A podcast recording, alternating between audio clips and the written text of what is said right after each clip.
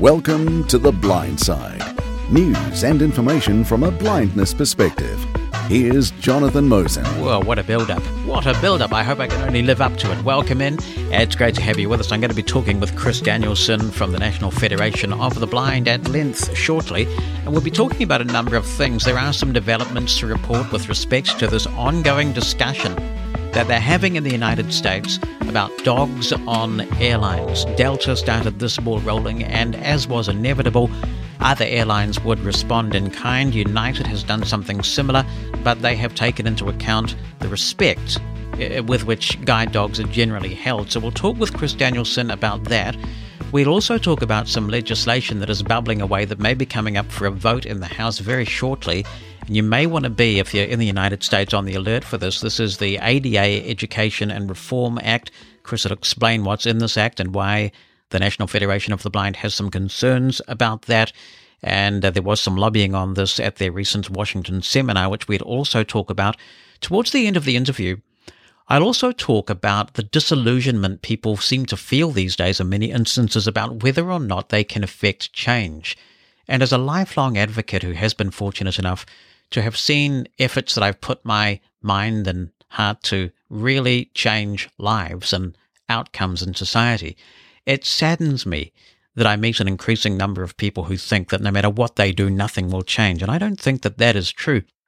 Before we get to all that, though, I do have an important administrative announcement to make about the Blindside podcast. We did move the Blindside. There, there was a period there where the provider that we used to be hosted with, SoundCloud, was in serious danger of going belly up. And a number of us at that point decided that the prudent thing to do was to move our podcast. And I moved the podcast last year, in the latter part of last year, to a new provider and it has served us well, but we are making another move. Now, the reason why I'm telling you this is because I didn't tell you last time, and a couple of people had some issues where maybe the podcast stopped being updated, and you thought, whoa, Mosen's got lazy, he's not updating the podcast anymore. And in fact, what happens when you move a podcast, if you do everything right, and, and I do do my best to, to get all these things right, in the old RSS feed, the old podcast feed, you can add a redirect thing. It's kind of like forwarding your calls somewhere else, right? And when you add this redirect function to your old podcast feed, what is supposed to happen is that your podcast app, whatever you're using, will say, "Oh, okay, you're they're forwarding it somewhere else, and we'll now get the podcast episodes from this new place," and it's all automatic. And for a good, I don't know, 80 odd percent of you, that worked just fine. For a few people, it didn't work at all, and so you thought the podcast episodes had dried up. And for an even smaller number of people, just maybe a handful, what happened was that their podcast app got very excited and started downloading all the episodes again, which is not what I want for you. So I just want to warn you we're not going to make a habit of um, moving the podcast willy nilly all over the place. And I've given this considerable thought. And the reason why I'm moving the podcast is because it's here to stay. And I've done a lot of research, and the new host that we're moving the podcast to, and if you are a fellow podcaster and you want to know where we're going, we are going to Libsyn. Or rather, I'm going back to Libsyn because when I started my very first podcast in 2004, hard to believe I've been doing this podcasting malarkey for 14 years. When I started in, in 2004, I was using Libsyn. So going back to Libsyn. And the reason why I'm doing that is because I'm going to be able to, thanks to Libsyn, get the podcast to you in more exciting places. And I'll have more to say about the much wider availability of the blind side in future episodes of the podcast as we roll that out. I resisted moving to Libsyn because they're a little bit more expensive. They have some arbitrary limits about how much data you can upload a month, depending on how much you pay but I have come to the conclusion that they suit the needs of the blind side better than our current host, and so we're going to take the plunge. So, if by the end of next week you don't get another episode of The Blind Side, then I would suggest if you've got a podcast app, uh, you go to the Blindside page on the Mosen Consulting site and get the new feed URL from there. For most of you, this update is going to be automatic. It's going to be beautiful. It's going to be seamless and there's nothing that you need to do. But if you find that you're not getting podcasts in another week or so and you want to enter the feed manually into your podcast app of choice, then the feed is theblindside.libsyn.com slash RSS. Simple as that. Theblindside.libsyn.com slash RSS. And Libsyn is spelled L I B S Y N, short for Liberated Syndication. Theblindside.libsyn.com slash RSS. We'll do our best to make this all seamless, and we'll see you on the other side. It's going to be a beautiful thing, I promise. It's time to hear from this week's featured guest on The Blind Side. A couple of weeks ago on The Blind Side, we talked about Delta Airlines' policy to require service dog users to submit paperwork at least 48 hours before getting on an airline. And that makes it difficult for people who need to take travel for business that's spontaneous or bereavement related travel where there's some sort of family emergency. It is discriminatory and many people are opposed to it. It was inevitable that other airlines would follow suit, but it seems that United is trying at least to accommodate guide dogs in their attempt to crack down on people really using a loophole in the Air Carrier Access Act to take all manner of animals on board, the latest example of which is an emotional support peacock, according to United. So let's get the National Federation of the Blind's take on this. And I'm joined by Chris Danielsen, who is in Baltimore. Welcome, Chris. Good to have you back on the blind side. Good to be back, Jonathan. Thanks again for having me. So, what is to be done then about this situation where there has been resistance in the United States to certifying service animals, but now we have all manner of untrained, unruly animals causing havoc on aircraft and the airlines are fighting back? It's a difficult situation. Right. Well, uh, so there's a couple of things going on here. Um, first of all, it's always been it's always been a contentious issue of who should certify guide dogs and guide dog schools and all of that, and that's that's kind of in the background. And now there's this new category, which which we don't, you know, we don't really take a position on, uh, and undoubtedly some people have or maybe many people have legitimate need for it but there's this relatively new category of emotional support animals. And the problem is that all kinds of things are uh, being claimed to be emotional support animals, including fairly exotic uh, animals that aren't even normally domesticated, or they may be domesticated, but they're they're considered uh, they're considered to be pretty uh, exotic. You know, you're talking about things like possums, and uh, you mentioned the uh, the peacock. Uh, there have been other uh, other other kinds of fowl involved, and and just it, it's it's um, kind of gotten to be a um, a little bit of a problem because you've got norm animals that normally don't go on to airplanes in any capacity coming on to airplanes. And the airlines have decided finally and, and apparently it's it's fairly easy. I haven't tried this, but apparently it's fairly easy uh, whether you need the animal for emotional support or not to get documentation or a vest that says that the animal is an emotional support animal. Um, there isn't a whole lot of rigor in that process, apparently. Uh, and so, for example, you had a, a reporter for NBC, one of our major news networks here in the United States, uh, take a, uh, you know, just decide he was going to take a pig on a plane and get a uh, some kind of documentation certifying it and some kind of vest or harness for it to wear, and actually taking it uh, on a plane. Uh, so, um, and and this was not a guy who as far as we know, had any need for any kind of special support. So that's what's happening, apparently. You say that NFB doesn't take a position on emotional support animals. And I guess my question to you is why on earth not? I mean, the NFB is not an organization that is shy of a confrontation when it genuinely believes that it's necessary. It seems to me that allowing this concept of emotional support animals of all kinds to run for so long unchallenged has really been very detrimental to blind people. And I, I don't understand why. And it's not just the Federation. It's like blindness organizations, including guide dog advocacy organizations, seem to have let blind people down through their silence on this.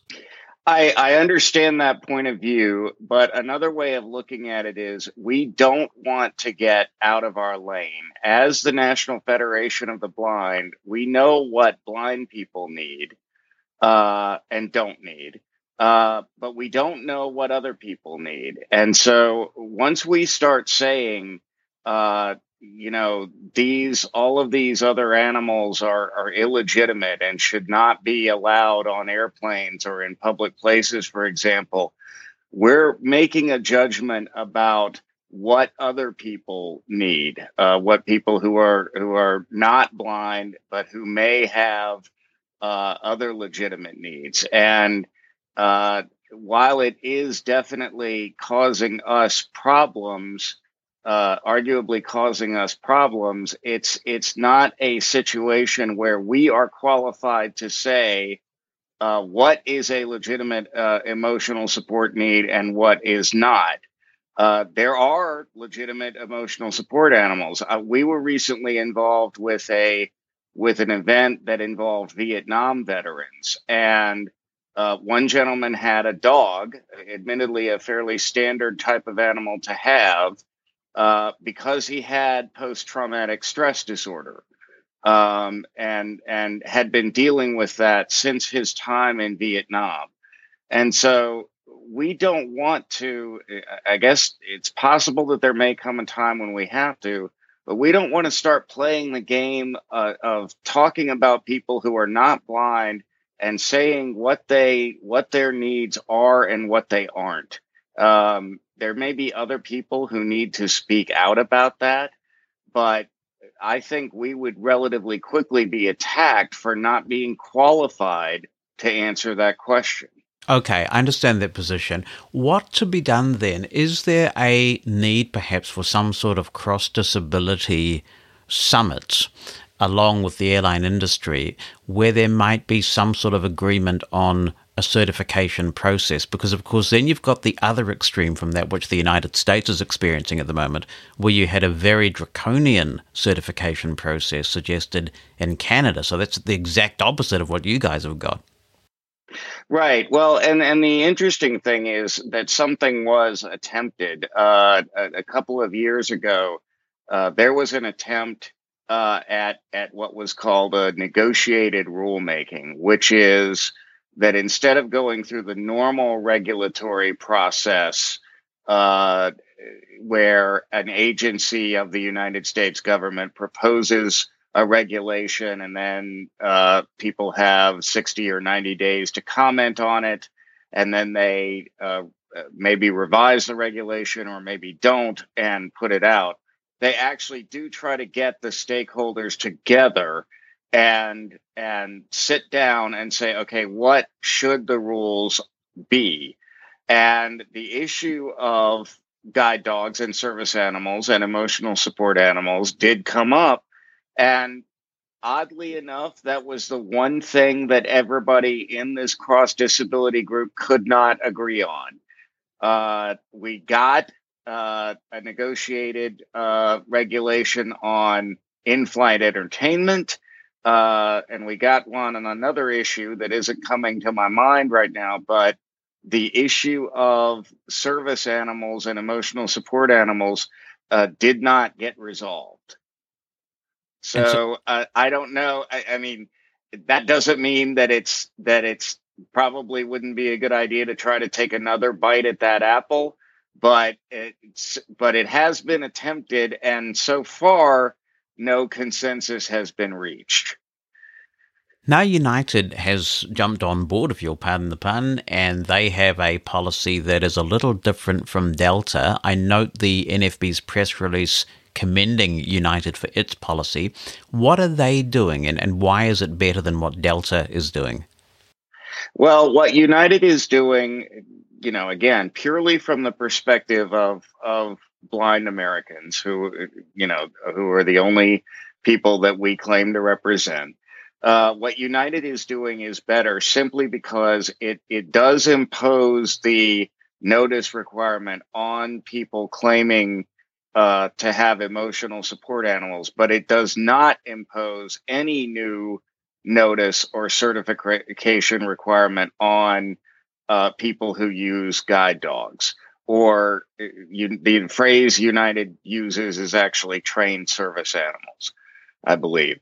So guide dogs will not be affected by um, by the new policy. De- uh, Delta has gone uh, to the extreme and said, look, if you're gonna, in our view at least, and said, look, if you're gonna bring any animal uh, onto a plane, uh, no matter what it is, you are going to have to provide this documentation uh, 48 hours in advance. And as you say, that that really works a hardship on on um, people who need to travel for business or need to travel in emergencies.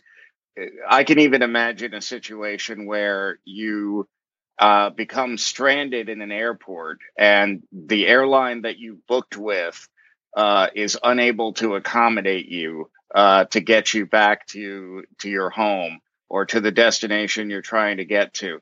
You need to uh, switch to a Delta flight in order to get to that location, and you literally can't because you have a guide dog and Delta will not accommodate you because it doesn't have this 48 hour notice. Now, uh, Delta has said to some uh, journalists that have talked to it, well, obviously, we'll exercise some situational flexibility. Uh, but, you know, airport personnel, in my uh, experience and probably in yours, aren't really good at flexibility. Um, they tend to want to have a rule that they can follow and um, and of course and unless you uh, unless delta lays out the exceptions that it's going to make which which so far it hasn't uh, you know it's it's going to be hard to get. You're going to have at the very least uh, very inconsistent treatment of blind people flying with guide dogs. United are taking blind people on trust to some extent without certification, though, aren't they? I mean, what's to stop me from turning up to the airport with my pet dog Rover, and because I'm clearly blind, I'm just going to be able to take that dog on board? I mean, what, is right. United requiring some sort of proof that the dog is certified? Apparently, it, it, it is not. Just blindness is sufficient to let right. you on the plane with an animal.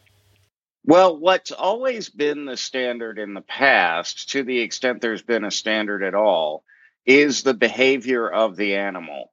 Um, there are rules about what an airline can do uh, about a, a, guide dog or a service animal, any kind of service animal or emotional support animal that has to do with uh, how the animal behaves. So if the animal is obeying commands and it's, uh, you know, there are requirements in the Air Carrier Access Act that says it has to, uh, you know, it has to be able to uh, sit down or crouch down on the floor under the seats. It can't protrude into the aisle.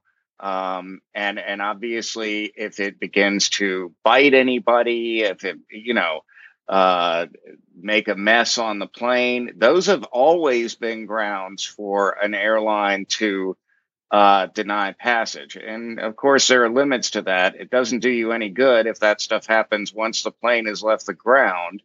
Uh, but there, there's always been some latitude for airlines to act when an, when a um, when a an animal isn't behaving properly. And and to a certain extent i was talking with a friend of mine about this uh, recently and and he was agreeing with me that um, i don't know how paperwork helps that. You could have all the paperwork in the world about your animal and yet if you haven't maintained its training well um, or or there's some you know defect in the animal itself that somehow didn't get picked up in the in the very rigorous process that that guide dog uh, training centers usually put those animals through, um, then you're going to have a problem anyway. And no amount of paperwork is going to tell you that. Um, so I'm not sure what the answer is, uh, but we do have a situation where guide dogs have been around for decades, at least in the United States. I mean, I, I think the the first we started to see the first guide dogs in the 1930s uh, in the United States, and so this is not a, a unlike emotional support animals. Arguably, this is not a new category, and it's pretty well understood what guide dogs do uh, and how they're supposed to behave and that's kind of the point we were making in in with respect to our contrast of the way delta and united is are, are handling these things. You know our fundamental thing is don't um, don't penalize the people who are not causing the problem. If you've got a problem uh, then you need to find a way to identify where that problem is and crack down on it but you don't just make a blanket judgment. And, you know, I, I'm not aware, and Delta isn't specific about this, but I'm not aware of any of the incidents that it's talking about actually involving guide dogs that belong to blind people. Yeah, I mean, whatever the animal, if you're on a coast to coast flight with an animal that is misbehaving, it's a really long trip, isn't it? You know, and you're stuck in that aircraft. As you say, it's a bit difficult to throw them off at that point once takeoff has occurred. Right, right, exactly. I mean, that's that's the one thing you can't do. Mm. um, nor can you, but but I mean, how far are you going to take that? You can't throw off a misbehaving child either. No, uh, no, that's true. If they're, yeah. you know, so I, I mean, uh, you know, look, flying is inherently a a an interesting proposition, particularly nowadays, and there's there are a lot of different things that can happen once a plane is in the air that can make the flight unpleasant for everybody. And all you can do is do the best you can um, and we're not saying that there aren't things that need to be done, but it does seem like to make a blanket judgment, particularly when when blind people have been using guide dogs for for years and when there's you know there's not an official national certification but there's a pretty well understood uh, system in the United States for for training guide dogs and, and there's pretty pretty well understood what they are. Um, the airlines are allowed to ask if you bring any animal, they are allowed to ask you. Uh, they're not allowed to ask you about your disability, but uh, they are allowed to ask you what it's trained to do.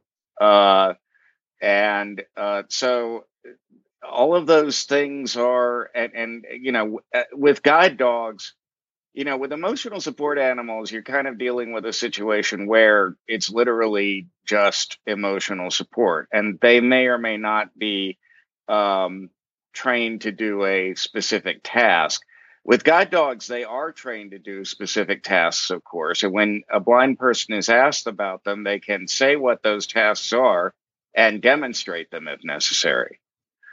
The guide dog industry internationally is pretty much self policing because they have the International Guide Dog Federation, and there is this process that occurs, I think, every couple of years where somebody from a different school in a different country comes and does the, the evaluation, and that determines whether that particular school is accredited with the brand, if you like, of the International Guide Dog Federation. So there's, there's been self policing all along. Do you think that that means then that certification of guide dogs is not necessary because this is something that I think it, it's one of those cultural differences like healthcare and, and guns that people outside of the United States have difficulty coming to terms with. Here, for example, we have an organization that is in legislation authorized to certify guide dogs.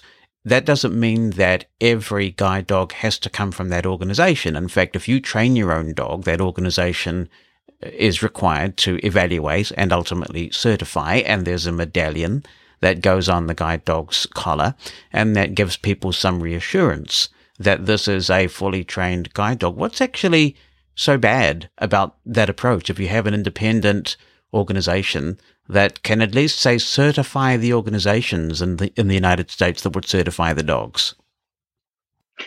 Um, you know, that's an interesting question, and I'm not uh, not trying to be evasive, but uh, I'm not going to get out over my skis and and answer it. And in fact, I will say to you that uh, as I as I participate in this interview, I wonder if it might have been even better for you to interview our uh, the president of our National Association of Guide Dog Users because uh, he may actually have some thoughts about that.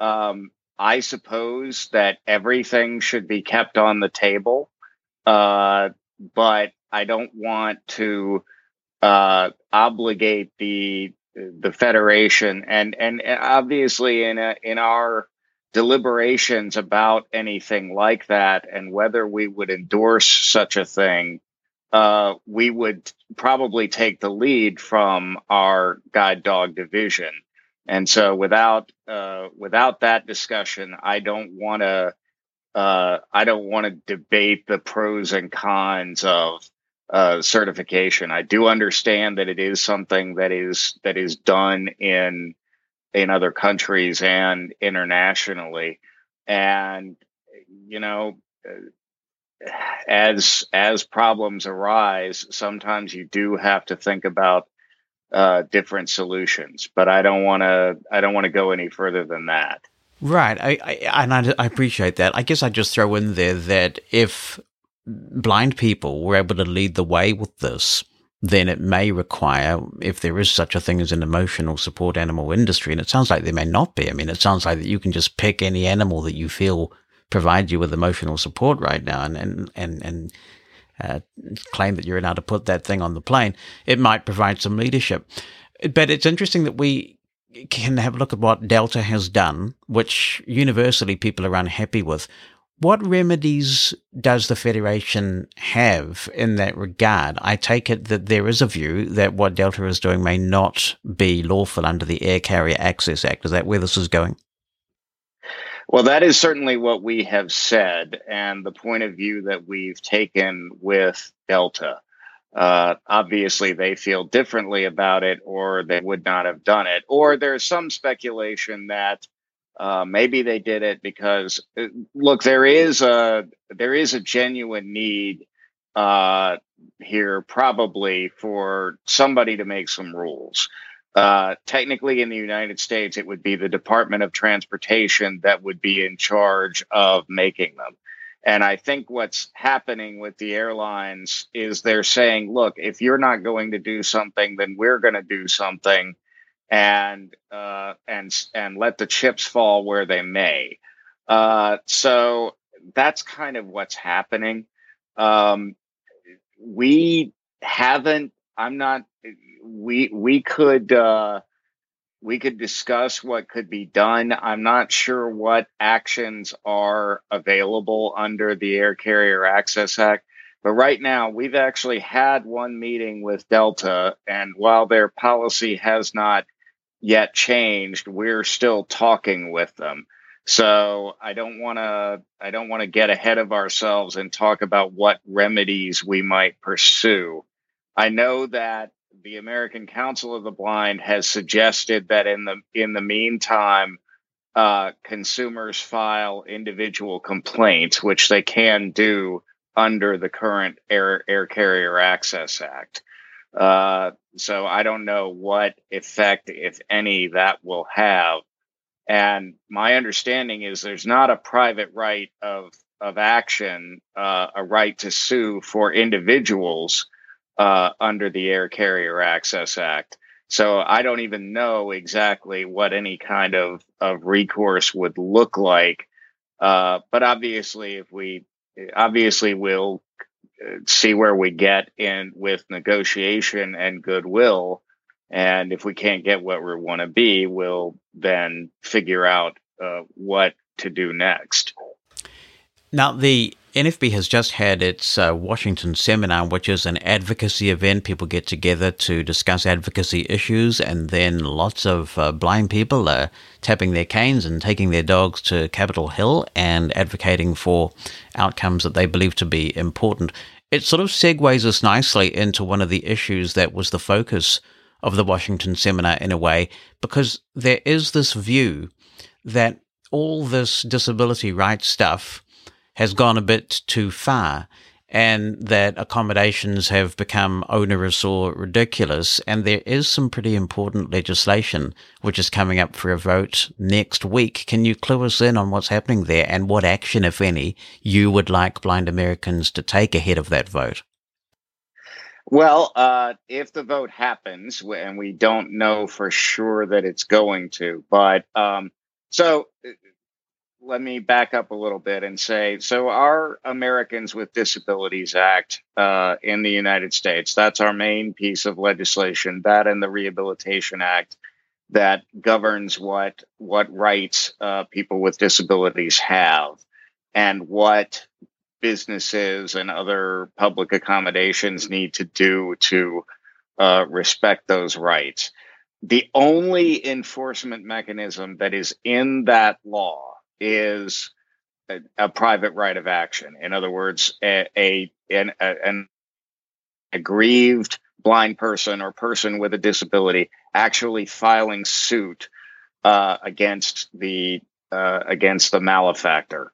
Uh, now, what has apparently been happening, and we don't know how widespread the problem is. We're we're not going to say that we're it doesn't happen at all.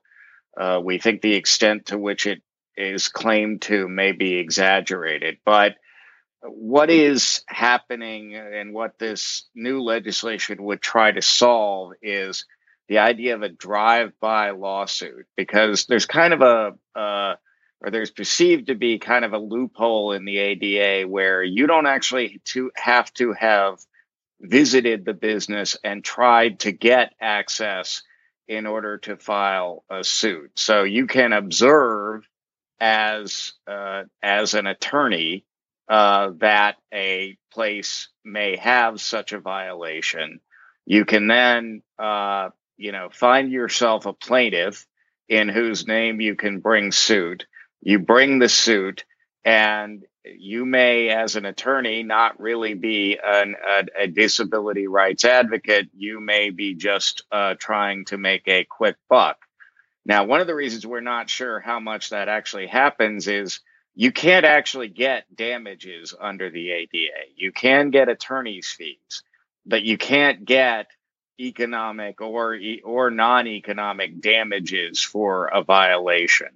Uh, the, the idea is that you sue under the ADA and the violation gets remedied, and maybe you get attorney's fees for all the time that you had to spend, uh, all the money that you had to spend on your attorney to go to court uh, to prove the violation.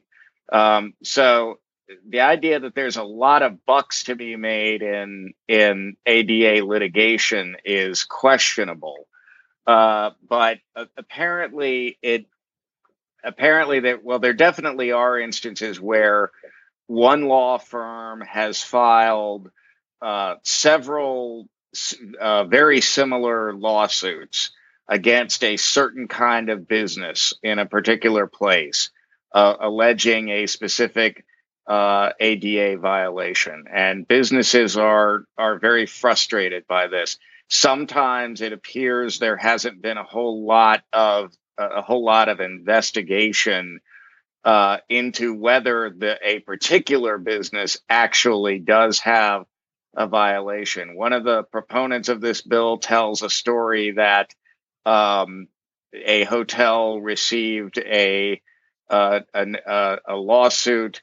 Uh, the lawsuit said that the hotel's lift to get into the swimming pool, if you're in a wheelchair, uh, wasn't operating the the hotel no longer had a swimming pool, um, so uh, or the swimming pool was was actually closed uh, for the season and covered up, so it wouldn't have needed to have a lift in operation uh, while that was the case.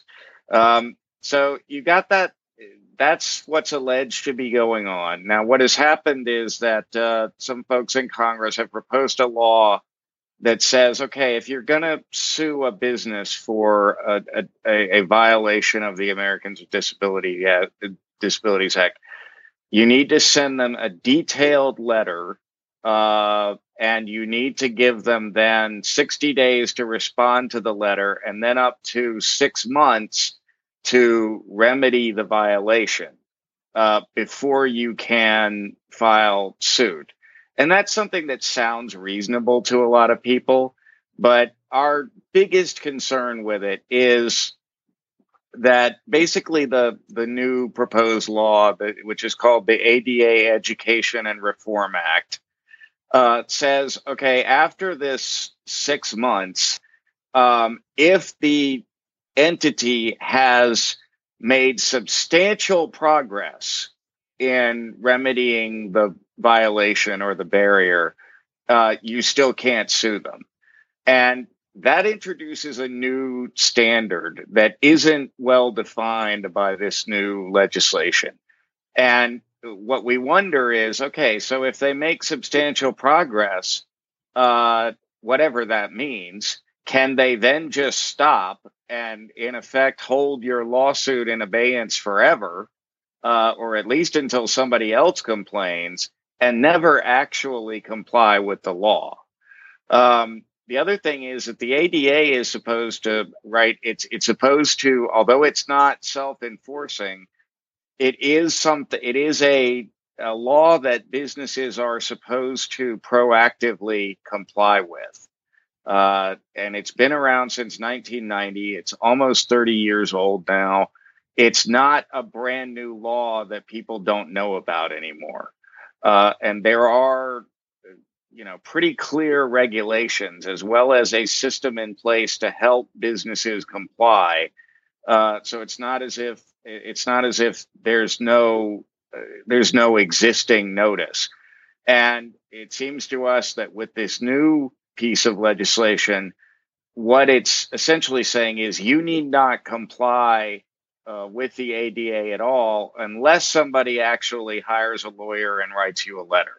And you would need to hire a lawyer to write the letter that they want because it has to be uh, sufficiently detailed, including the specific parts of the law and regulations that it's violated that a layperson wouldn't necessarily be able to do it.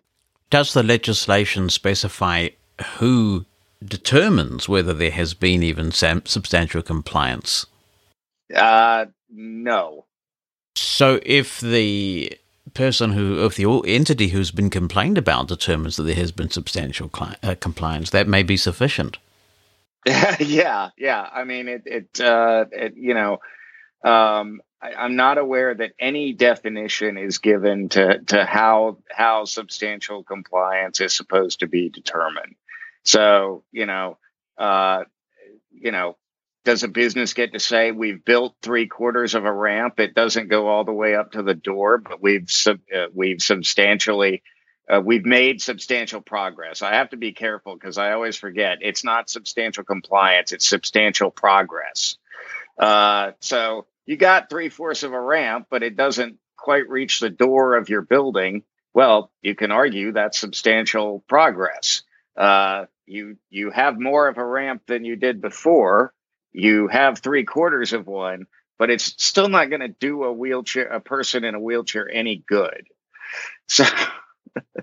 right. And in a blindness context, I suppose if you were seeking to have an app or a website made accessible, and perhaps a, a, couple of screens or a couple of pages were made accessible, but you still say maybe the purpose of that app is to is, is to book a hotel, for example, to book accommodation. Mm-hmm. If you can't complete that, it's pretty much irrelevant, right? I mean, the, the, the, task that you seek to do and that other people can do uh, is not something that you can still complete. Right, right. Um, so, I mean, this is introducing a whole. Um, I'm not going to impugn the intentions of the people that uh, that are that are proposing this, but it, it just doesn't seem to be very well thought through in terms of okay, how are you going to uh, how are you ever going to get to compliance uh, if if you can if you can play this game. Uh, and you know what's more likely to happen is the the business and the and the person who's bringing the complaint will get into an argument about whether the business is, is complied and from some businesses perspective i guess the hope is well maybe this irritating person who has who has filed the you know who who has brought the complaint will just go away out of frustration um it, it, you know it's not anything that we want to see uh, passed into law. And if this vote goes forward next week, we will be asking our members to let their uh, representatives in the House of Representatives know um, that this is not something that that should be passed uh, as it currently is. It sounds like that it represents potentially a very significant gutting of the power, the clout of the ADA. Well, it does. I mean, as I said, the ADA has no mechanism of enforcement other than lawsuits. The, the, now, the Department of Justice, uh, the United States Department of Justice, sometimes does fall, file disability lawsuits itself, uh, but they're still lawsuits. The the ADA doesn't have any other enforcement mechanism at all. Um, and so if you if you make that enforcement mechanism essentially neutralize it, essentially make it not a real threat, uh, or or make it difficult, if not impossible, to bring an effective piece of litigation, then you are in fact gutting the Americans with Disabilities Act. And that's what's frustrating about this because the proponents of this, and and maybe they think they mean it uh, but they say no, we're we're trying to fix the ADA. We're trying to keep it from being abused. Um, but the reality is, the way they're doing it is going to render the the real enforcement power of the ADA pretty much meaningless. Um, and it'll just become one of these laws that, well, this is a really good thing to do, uh, but nobody can actually enforce it, so it's not going to happen. Do you have a sense at this point for the mood of Congress with respect to this legislation? Is it likely to pass if it comes to a vote? Well, unfortunately, the the bill does have uh, over hundred co-sponsors in the House. Um, now there are 435 members of the House of Representatives. You need 218 of them to vote for something for it to pass. Um, we don't know uh, for sure that it could get to that number, but it does have a lot of momentum in terms of co sponsorship. And in the Senate, that might be a closer thing, right? Yeah, in the Senate, it would definitely be closer. Um, it's not uh, necessarily true. I, I it's not necessarily true. There are Democrats signed into the onto this thing, and I don't know how many how many of its supporters are Republicans and how many are Democrats at this time. Um, in the Senate, it might be a near a, a near thing, and and so far there there is a a uh, I believe a similar bill. I don't know if it's if it's exactly the same or if it's close or if it does something completely different um, in the Senate. But uh, I haven't heard that the momentum in the Senate is the same. So this could very well pass the House, never uh, pass the Senate, and not become a threat. Um, on the other hand, uh, it could pass the House, and uh, the Senate could decide to take it up and it could pass, and then it uh, and then it could become law. Um, we don't really we don't really know. We suspect it may have more trouble in the Senate, uh, but we'd rather it not pass the House because that's obviously uh, the best outcome. And when you sent the troops out to uh, meet with members of Congress about this, were they receptive uh, to the argument, or do you think people's minds are pretty much made up either way on this at this point? Well, I, we've been hearing that people were receptive to the argument, and and certainly some of uh, some of our traditional allies in the Congress have expressed concerns. Uh, so we're hoping, uh, you know, this is kind of coming fast on the heels of Washington seminar, and uh, we haven't had time to do a whole lot of follow up. But we're hoping that we've managed to to shift the momentum a little bit um, eh, or at least make uh, members less likely to say to be really gung ho about this. Um, but we'll have to see. And this is one of those issues where I'm sure there's very wide cross disability support for campaigning against the passage of this legislation. I, I don't know of any organization of people with disabilities that that supports this thing. I, I don't, uh, you know, I, the cross disability movement is pretty much uh, opposed to it.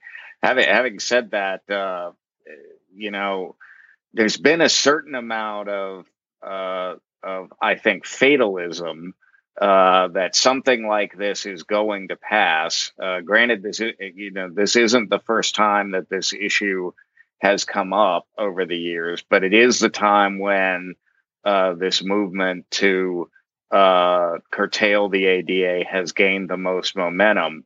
Um, so, so the National Federation of the Blind has has kind of been encouraging people uh, to continue to fight about this, uh, and and uh, we do believe that a lot of the cross disability movement has has now been galvanized to that. But I think the re- part of the reason that this got the momentum that it did is initially there was a lot of a lot of fatalism uh, and a lot of uh, sort of saying, well, let's let's minimize the damage instead of uh, let's really try to kill this thing.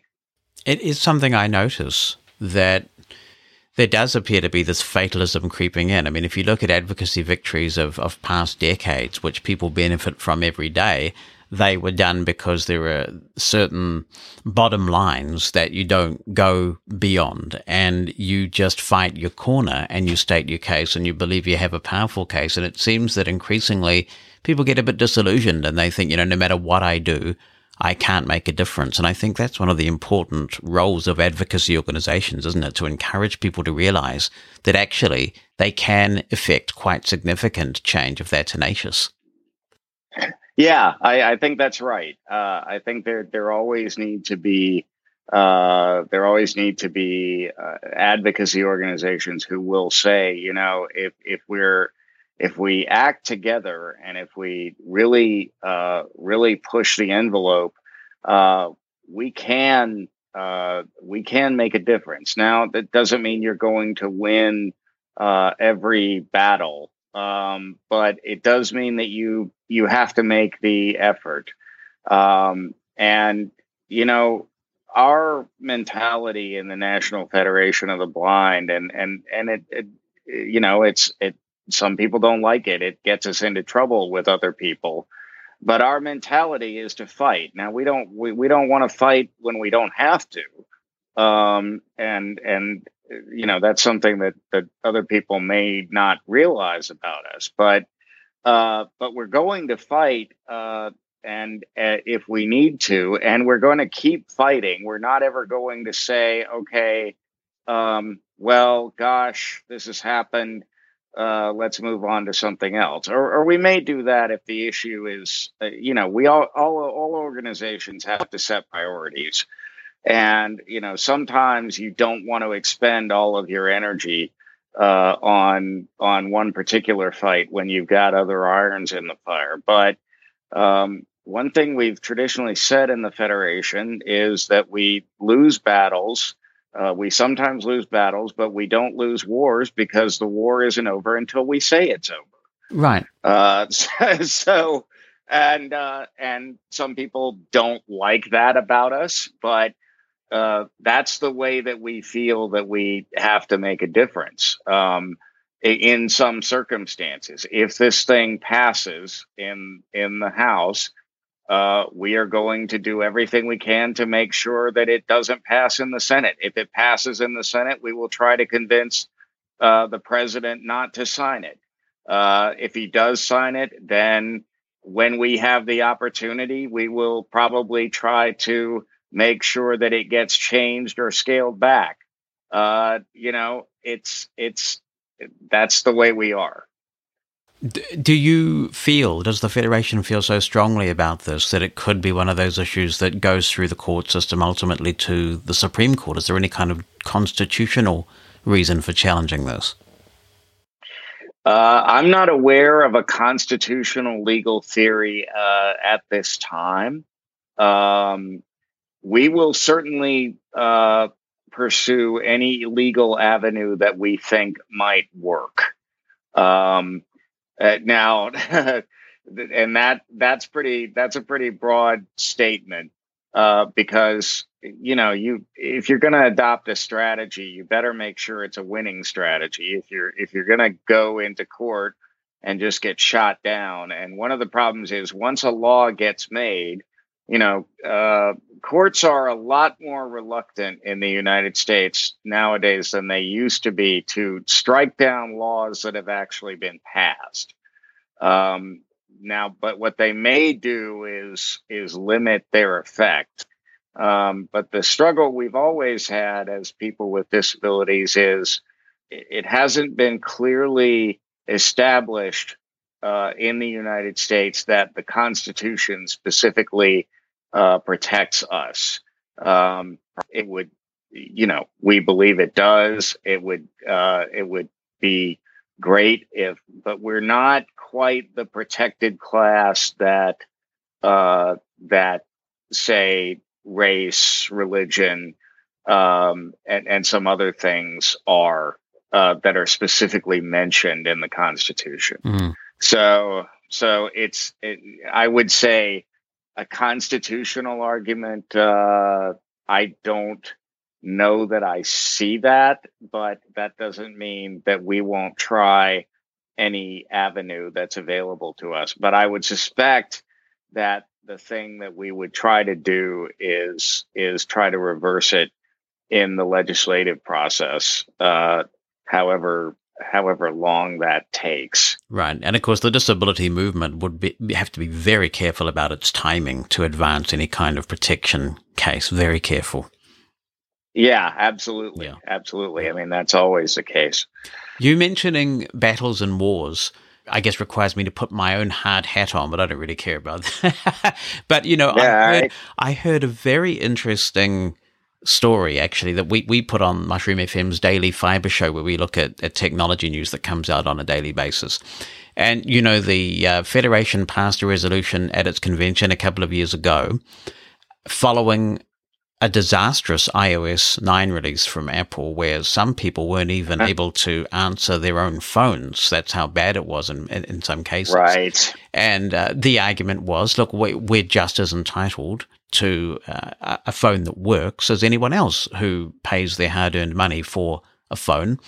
And that did get some flack at the time, and it's something I strongly supported. Now, it wasn't that Apple necessarily came to the table then and said, you're absolutely right, we'll do a better job, because there are still ongoing accessibility issues. With iOS 11, there were some disasters with Braille that are only recently remedied. But interestingly, right. Phil Schiller got into a room. He's a, a, senior executive with Apple. He recently got into a room with Apple software engineers and he said, folks, we are going to scale back the new feature set in iOS 12 that we had on the roadmap to introduce all these cool new features, including a revamped home screen, all that stuff.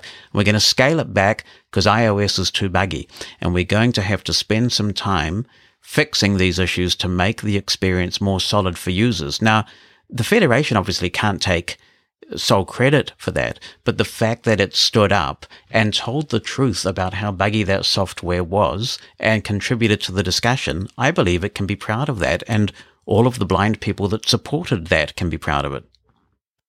You know, th- thank you for that, Jonathan. Um, you know, you're never going to, I mean, I, I, I firmly believe, and this is me personally talking, and I think I'm in an organization that believes it as well, that you're never going to get anywhere if you don't uh, speak the truth. And and the reality is that a couple of years ago we passed a very respectful uh, resolution saying to Apple, you know, th- this is unacceptable. You've done great accessibility work and we appreciate it. And gosh, we've given you two or three awards for it. And yes, yeah. blind people are walking around with iPhones all over the place and it's great, but it, that that means nothing if you're just going to break it when you put out the new operating system and uh, or it, it, means a lot less you can't you, you can't get into these situations and and as you pointed out I was surprised that people who took a position against that resolution I was like you know I think you made such a great point in in the article that you wrote for your blog and and then that we used or or maybe you wrote it specifically for us you know saying gosh this would never sighted people would never accept not being able to answer their phone. And do you know chris there is something that justifies that uh, right now because there is a, another story that we've been running on the daily fiber relating to ios 11 and iphone 10 and there have been a, a number of reports, scattered reports from people who have said there's a problem where I can't answer my iPhone 10 when it starts to ring. The, the phone doesn't wake up early enough for me to answer the call. And this has become uh, big tech news. A number of tech publications have reported it.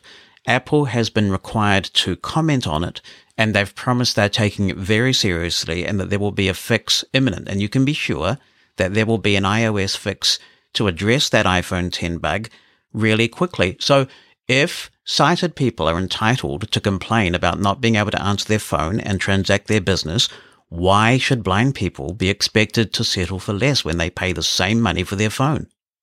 Well, exactly. I mean, that's what equal access means. If it means every, if it means anything at all, it has to mean that that what sighted people can expect from their phone, we can expect from our phone. And when you have issues like uh, Safari actually being, because I remember when Safari was unusable in iOS 8, uh, you know, nobody would tolerate their, I think it was iOS 8, um, there, nobody would, no other user of a smartphone would just say, well, we need to be patient and give Apple a chance if they literally couldn't use the browser on their phone. I mean, it's it it's a you know we need to you know in the federation we talk about the fact that we raise the expectations of blind people.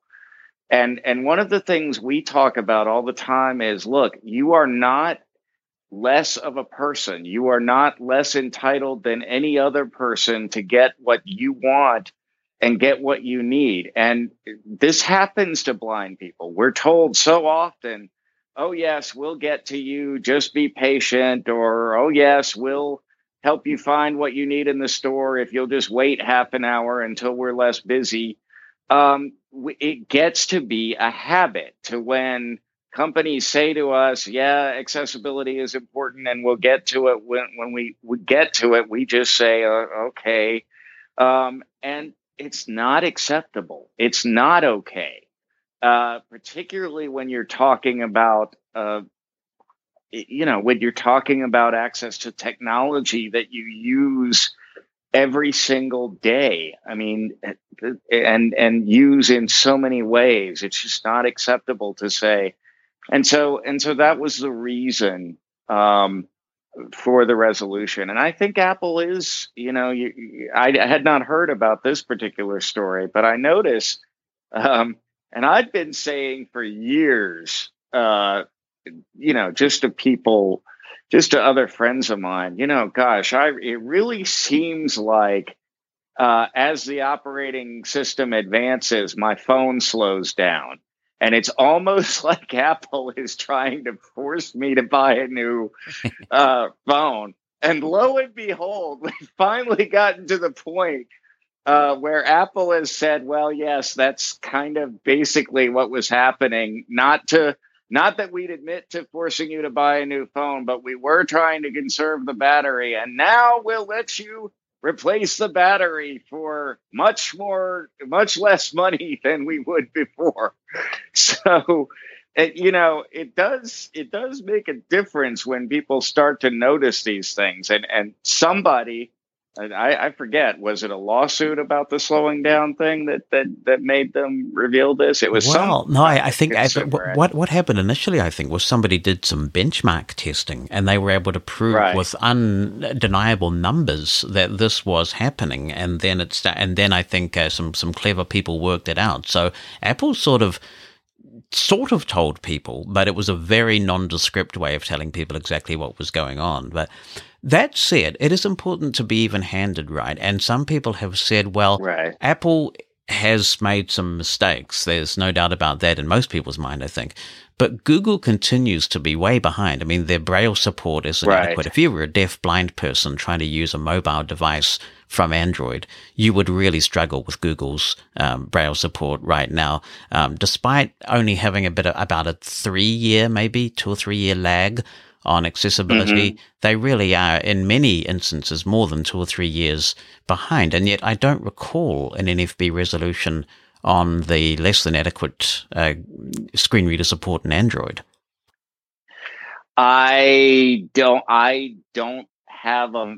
You know, I can't call one to mind at this moment either. But that doesn't mean there hasn't been one. And I believe that when this was brought up before uh, somebody was uh, was able to point to one, but it may have been a while. Right. It may have been a while. Um, you know, and and I don't want to get us into the position where if something's a problem, we have to pass a resolution about it every year uh, until it's not a problem anymore uh, necessarily. But uh, you know, uh, I, I, but what I always say to people when they say the NFB has not done this or that, um, I ask them, okay, are you a member of the NFB? Uh, then please, and if they say yes, my response is please write the resolution and submit it to the resolutions committee. Uh, and what I'm not, what I'm also not aware of is that any resolution about Google has recently been considered and rejected by the resolutions committee. Uh, so, you know, let's get, you know, I, I, I would love for anybody listening to this, if they feel this needs to be done, to put a resolution out there. Uh, and, you know, let's have at it.